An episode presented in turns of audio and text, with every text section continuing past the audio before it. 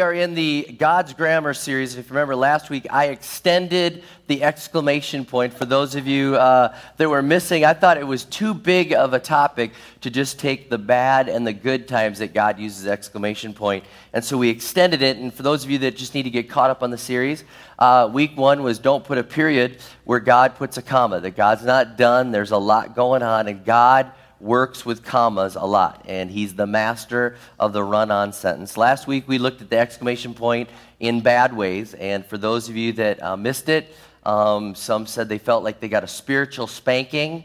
Uh, but it was done in love, okay? And uh, but it was just one of those ones where uh, I was really pleased with the church too there was a level of repentance, there was a level of humility of people saying, you know what, Lord, I, I want to come forward. Uh, all of the altars were filled, and it was just one of those moments where uh, getting reports from all of our campuses of people just saying, I want to be closer, God. I don't want you to pull out the exclamation point on the areas that we talked about, about being lukewarm or hypocrisy or pride or disobedience or even being a bad leader. And uh, ultimately, we summarized that of saying um, it, was, it was making it hard for people to connect with God.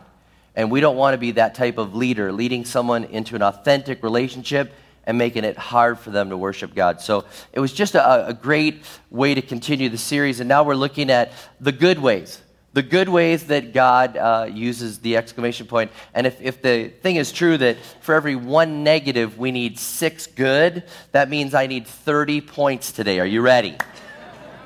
No, we're going to go one for one, all right? One for one and uh, there'll be five of them today. But I, I just ask this Do you know what causes God to pull out the exclamation point in a good way? Do you know when you look at the Bible, can you look through here and say, these are obviously the ways and these are the things that make God happy, these are the things that He enjoys, and, and these are the things that, if you will, uh, pull out the exclamation point for Him? And if you don't, I think we should. I think one of the things we should do is find out what makes God happy and then do that. I really do. I also think that we should find out if we're married, we should find out what makes our spouse happy and do that. We should find out what their love language is. How many have heard of love languages before, you know? And, and everybody's love language is different. There's, uh, for those of you that don't know, there's different things. There's words of affirmation, quality time, receiving gifts, acts of service, physical touch. And you can actually take a test online uh, at the site fivelovelanguages.com and uh, you can find out what other people love. And I, I, do think that's our responsibility. What excites them? What, what pulls out the exclamation point in their life? And uh, I thought about this with my wife. The thing that pulls out the exclamation point is uh, quality time together, uh, going out to dinner, especially when we're using a gift card. How many know what I'm talking about? That's like, that's like her, they're like, that was the best meal ever because it was free. So there should be a category for that, all right?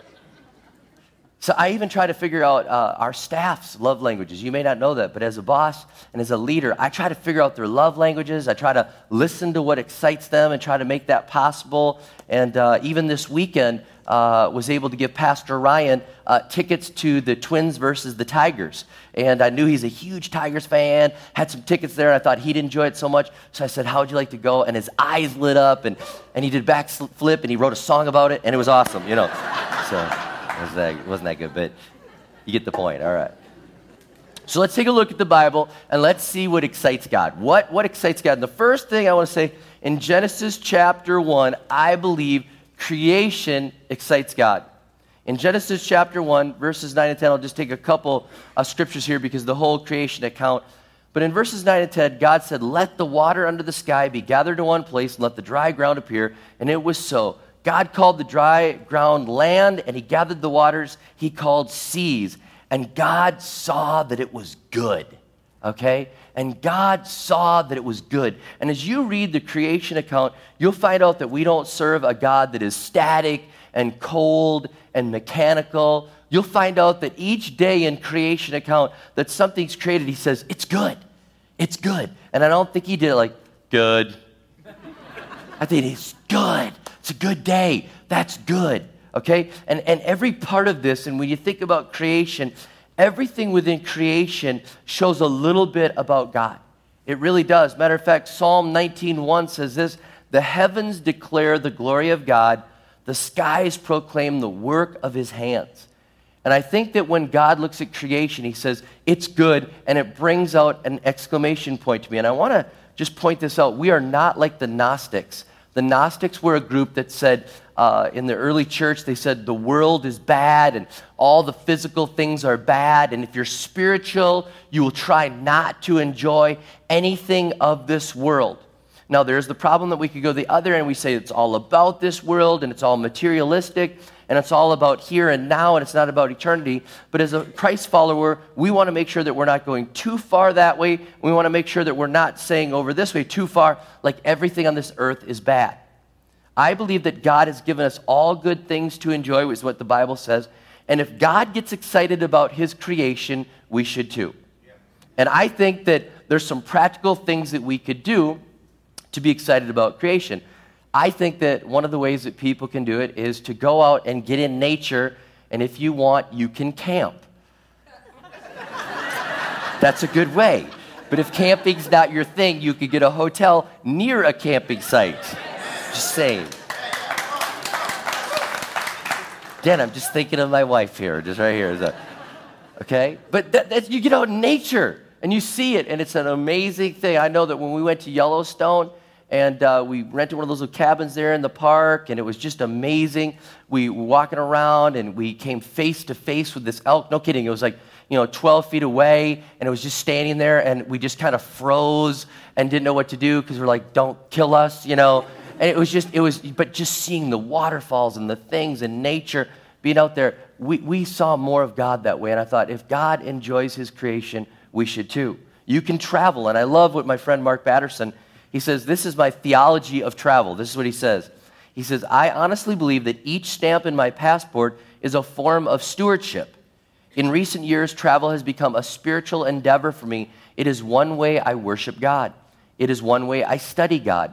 In a sense, I think travel done the right way is partial fulfillment of the Genesis commission to fill the earth and subdue it. One of our primal callings is to experience and enjoy what God has created.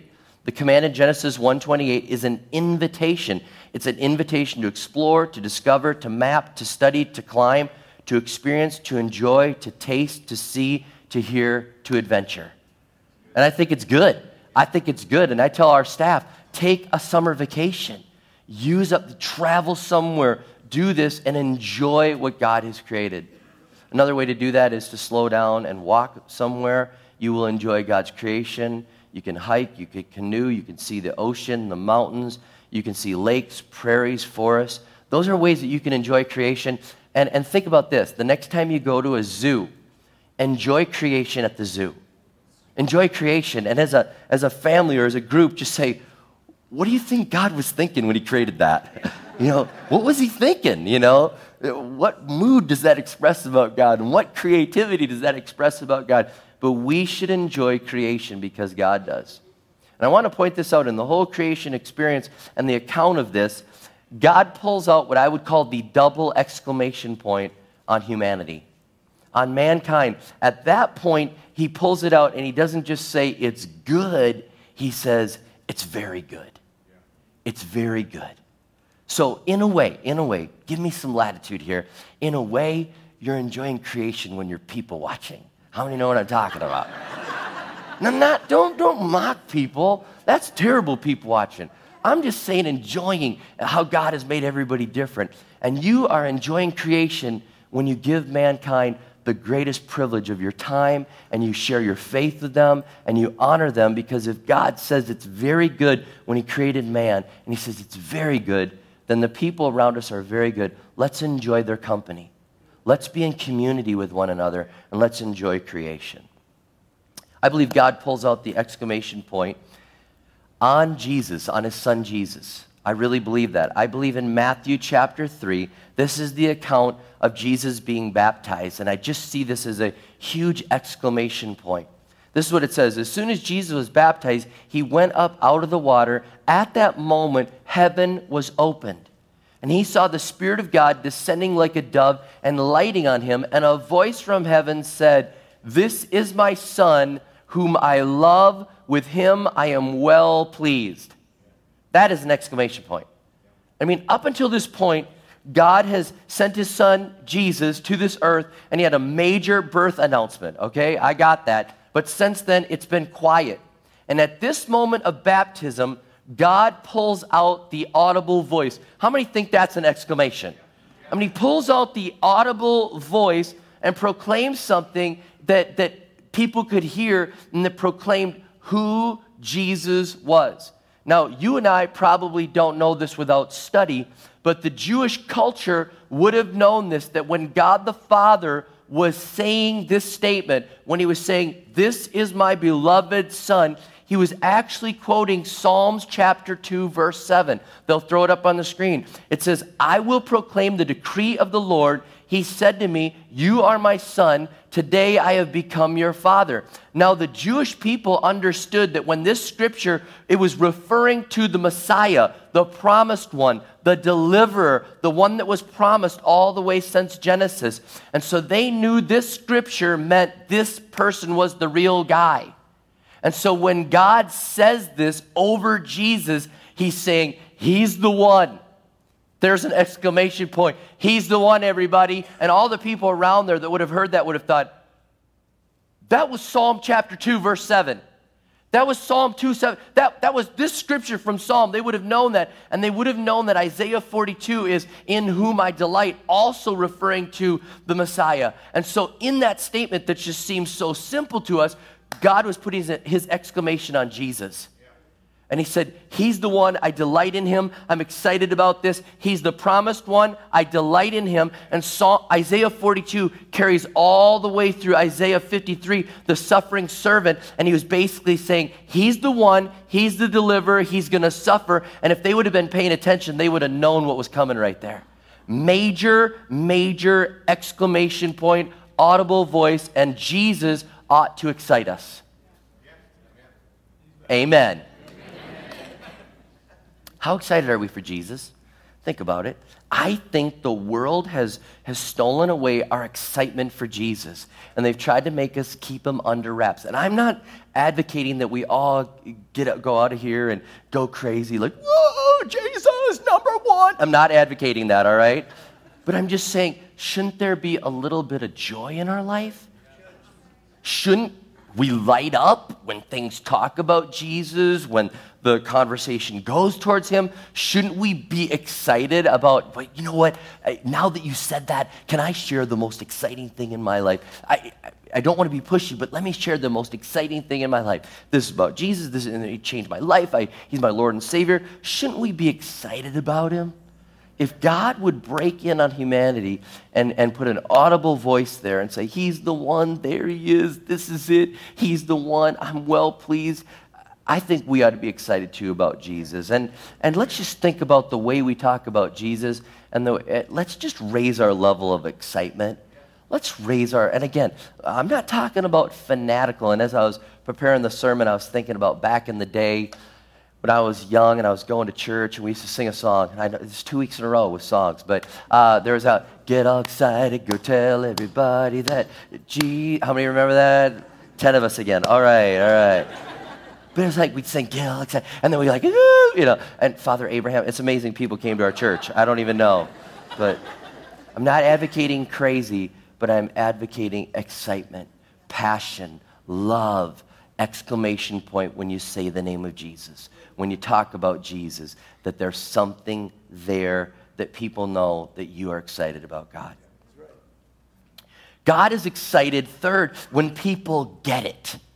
When they get it. Um, if you're a teacher, if you ever taught, and, and when people all of a sudden grasp the concept and they're with you and they're looking at you like, at first, like deer in the headlight, like, I got no clue. And all of a sudden they're like, oh, and they get it. And then you're like, Do you get it? And then they say it back to you, right? And you're like, You've got it, you've got it. And you get so excited when they get it and they have the breakthrough moment and it's there. And God gets excited when people get it. And in Luke chapter 7, there's a story about a centurion. Um, he was a, a convert to Judaism, to following the ways of God and he has a servant that needs healing. And so he sends people for Jesus. And in Luke chapter 7, this is what's happening. It says, So Jesus went with them, the people that he sent. He was not far from the house when the centurion sent friends to say to him, Lord, don't trouble yourself, for I do not deserve to have you come under my roof. That's why I didn't even consider myself worthy to come to you. But you say the word, and my servant will be healed. For I myself am a man under authority with soldiers under me. I tell this one, go, and he goes, and I tell that one, come, and he comes. I say to my servant, do this, and he does it. When Jesus heard this, he was amazed at him, and turning to the crowd following, he said, I tell you, I have not found such great faith even in Israel. Then the men who had been sent returned to the house and found the servant well. It's something about it. When this guy gets it, he understands who Jesus is. He understands the authority that Jesus has. He understands his position. He's saying, if I'm asking for God to do this and God has the authority over this, I just say it, he just says the word, and that has to go. He has authority. I get it. And Jesus is like, this is amazing. This guy gets it. That guys, and he turns to the crowd. Do you see this? That's what I'm after. I love it when people get it. Another story, very similar in Matthew chapter 15. There's a Canaanite woman, and she's trying to get a miracle for her daughter, and Jesus kind of gives her a little stiff arm. And in verse 24, Jesus answered, I was sent only for the lost sheep of Israel. The woman came and knelt before him, Lord, help me. She throws her own exclamation point in there. She said, He replied, It's not right to take the children's bread and toss it to their dogs. Yes, Lord, she said, but even the dogs eat the crumbs that fall from their master's table. Then Jesus answered, Woman, you have great faith. Look at that exclamation point right there. Your request is granted, and her daughter was healed from that very hour. Jesus said, I love it. I love your faith. I love your tenacity. I love that you get it. I love that you know that I have the power to do this. And I love that you get it, that there's coming a day that you're going to be included Let's just move the time frame forward. I love it. I love it that you get it. Think about it. The Bible is full of God's promises. And so many of us read it and they, we go like this Well, that's not for me. Probably not for me. I'm not sure if that one works. And we read the promises and we, well, yeah, let's yeah, move on. Think about it. that's how many of us read the promises of God. We look at the promises of God, and yet God's looking for people that say, I get it. I know who you are. I know the authority that you have. I know that when you speak the word, it happens. I know that these promises are mine. I know that I want even the crumbs, Lord. I will have a tenacity to it. I will not quit. Let's stand on God's promises. Let the exclamation point of God fill our life because we believe his promises. This next one is similar to that one. God loves it when we go all in. God loves it when we go all in and we risk everything and we step out in faith and we go all in. God loves it. God loved it when the woman with uh, the perfume breaks it and pours it out on him. And God loves the woman that gave all she had. In Luke chapter 21, verses 1 through 4, it says, And he looked up, as he looked up, Jesus saw the rich putting their gifts into the temple treasury. He also saw a poor widow put in two very small copper coins. I tell you the truth, he said. This poor widow has put in more than all the others. All these people gave their gifts out of their wealth, but she, out of her poverty, put in all she had to live on. Okay? I want to make this point here. I use the term all in, and in no way am I advocating gambling. Okay, I'm not advocating gambling, but it's a term that is very popular now uh, because of gambling. Um, all throughout TV and, and in our culture right now, Texas Hold'em is a very popular game. They even have shows for people playing this poker game and gambling. And there's a moment in this uh, occurrence when people are playing that if they want to win, they'll say all in. And they'll push everything to the middle. And they'll say all in. I'm betting everything on this hand. All in. And it's amazing. It's amazing that the whole crowd, oh, lean in, oh, and the commentators, oh, ladies and gentlemen, this is amazing. Oh, he has a 67% chance. Oh, and, it, and the excitement's building because, and it's for cards. It's for cards. And they're like, oh, ladies and gentlemen, ladies and all in, and they go crazy. Now, thinking about this, Jesus says this lady went all in.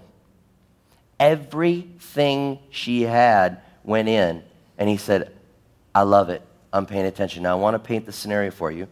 Jesus was sitting in the court of women. In the temple, there was a court where men and women could be. And when they were there in that area, there was an area for, their, for them to put money in. and there were 13 trumpets. They were called trumpets. They were like collection uh, basins, if you will. And these 13 trumpets would be there, and they could pay for the wood, they could pay for the sacrifices, they could pay for repairs, they could do general offering. See, so they even had like building funds and kingdom builders and all that stuff. Okay, so they had these 13 trumpets, and they could pick where they wanted the money to go. So Jesus is sitting there because you can watch people while they're putting their money in. And they were called the trumpets. Now, catch this Jesus says, don't give like the sounding of the trumpets, you know, burp, burp, burp. you know, that's what you're thinking. No, here's how they'd give. They'd walk over there and they'd slam their money in the trumpet. So everybody would hear, like, oh, wow, that was a big old offering. And they'd slam dunk it in and they'd sound the trumpet. Boom, boom, boom. And so all these people are walking by, boom, boom, boom, with the trumpets making all this noise, walking in the temple, which they're supposed to be in humility, and instead they're making all this noise, sounding of the trumpets as they're slamming the money in. And this lady comes up with two coins that don't even make a sound. They don't even make a sound. And yet somehow Jesus sees this, her put them in. That's all she's got. And they don't make a sound to everyone else in the crowd, but they make a sound to the person that really matters. And he's like, hey, hey, hey, hey, hey, the other people, sounding the trumpets, blowing, you know, throwing the money in, that, it's nothing. They, out of their wealth, gave. This lady gave everything she had. That lady got everything. She's on my list, in case you're wondering, of people I want to talk to in heaven. I just want to talk to her, like, what happened after you did that? Because you can't get God's attention like that and Him not take care of you. I'm just saying. I'm just saying, I'm just wondering if she was like, on my way home, I found a bag of money, and then my lost sheep returned, and then I got married, and he was rich, and he took care of me forever, and I got to heaven. It was amazing. I mean, I don't know. I just want to talk to her. I have an active imagination. I just want to talk with her. Two things about that the spirit of the gift, she was willing to give it. It wasn't unwilling, it wasn't forced, it wasn't like, you know, oh, I have to. She was really trusting God all in. And then the other thing that we got to think about with our giving is the, the sacrifice of the gift. Easy calculation does not impress God. God, I give you a little bit, and your gift may be gigantic, but it was so easy. It doesn't impress him. It doesn't impress him. For some, when we made that Mighty Men challenge of $5,000, man, you wrote the check out right then and there, threw it in. Others, it's like, how in the world will I do this? But the guy that gets the second job, that impresses God. I'm just going to say that the guy that sacrificed, that impresses God. That's the men and women that sacrifice, that put God forth first and just say, uh, you know what? I sacrifice. I lay that down. I do this. There's a sacrifice to this gift. Uh, I do this. That impresses God because they go all in. I've had an opportunity to go all in multiple times in my life. I will tell you, it's one of the most exciting things in the whole world. It's nerve wracking, it's faith building, it's exciting. But when you say, God, I trust you, I can tell you this He always takes care of you. And that's why I want to meet that lady. Because God loves all in. He pulls out the exclamation point on that. Last one finding faith in Him. Um, Luke 15 is the story about the prodigal son, the lost coin, the lost sheep, and it talks really about finding faith. And um, let me just explain that some people have called it salvation, some have called it becoming a Christ follower, some have called it being born again. Um, there's a lot of different terms you can call it, but what it means is that you've stopped what you're doing and living for yourself, and you recognize Jesus as your Lord and Savior, and you say, I'm going to start living for you now. I'm going to start, I, I, I confess my sin. I realize you died on the cross. You rose again. You're my Lord and Savior. I live for you now, not for myself. And I realize that you're the one I'm living for. And in Luke chapter 15, we have the lost sheep, and this is interesting. I'm, I'm pondering this here. It's one of a hundred. Now just, just track with me for a second. The lost sheep, it's one of a hundred, and the guy leaves 99 to get one. Then the next parable is a lost coin, one of 10, and the lady is going crazy because she's lost one of 10. And then in the prodigal son, it's one of two boys. And the father is, is just intense about losing one of two. And there's something about this that God's saying there's something about when something's lost and then it's found. And in the midst of all these stories, we have this verse in verse 10, but let me read verses 8 through 10. It says, Suppose a woman who has 10 silver coins and loses one, does she not light a lamp, sweep the house, and search carefully until she finds it? And when she finds it, she calls her friends and neighbors together and says, Rejoice with me. I have found my lost coin. In the same way, I tell you, there is rejoicing in the presence of the angels of God over one sinner who repents. Right there. It's saying there's a party, there is rejoicing, whether the angels do it or who does it, we don't exactly know. It says in the presence of angels, whether it means they're all celebrating or the other angelic beings are celebrating or whatever. But when this is happening, something goes on in heaven and there's rejoicing in heaven when one sinner repents. So if that excites God and that pulls out his exclamation point, can I tell you this? We can be part of this. Uh, several of these we can be part of, but this one we can be actively involved in. If you've never given your life to Jesus and you come to this moment of truth right now, and at the end of this service, you could say, I want in. The Bible says there's going to be rejoicing in heaven. The exclamation points are coming out. If you're here and you know Jesus and you bring someone to faith in Jesus, the Bible says there's rejoicing. Why wouldn't you want to be out there bringing people to faith in Jesus Christ and having exclamation points going off in heaven? I mean, we can be part of this. And so it's so exciting to say, you know what, we, we can do this. We have a God that, that loves lost people. We have a God that is always thinking about them, whose eye is on them. And this would have blown the people's mind that were in that culture that a dad would love a prodigal, that a dad would run to a prodigal. And, and they're trying to get this picture of God. And, and, and that's the thought of the God that we serve right now. We serve a God that loves it when lost people get right with Him. We serve a God that throws a party, if you will, and has the major exclamation when lost people come into a right relationship and are found in Jesus Christ. Man, these are, these are exciting things that God pulls out the exclamation point. So I hope today we will enjoy creation because if that pulls out the exclamation point, let's enjoy it. I pray that we'll get excited about Jesus. Uh, you know, when we talk about Jesus, let's have joy and excitement. I pray that we'll get it, that his promises, his, uh, his authority, our standing in Christ, we'll get it, and that will just bring an exclamation point out.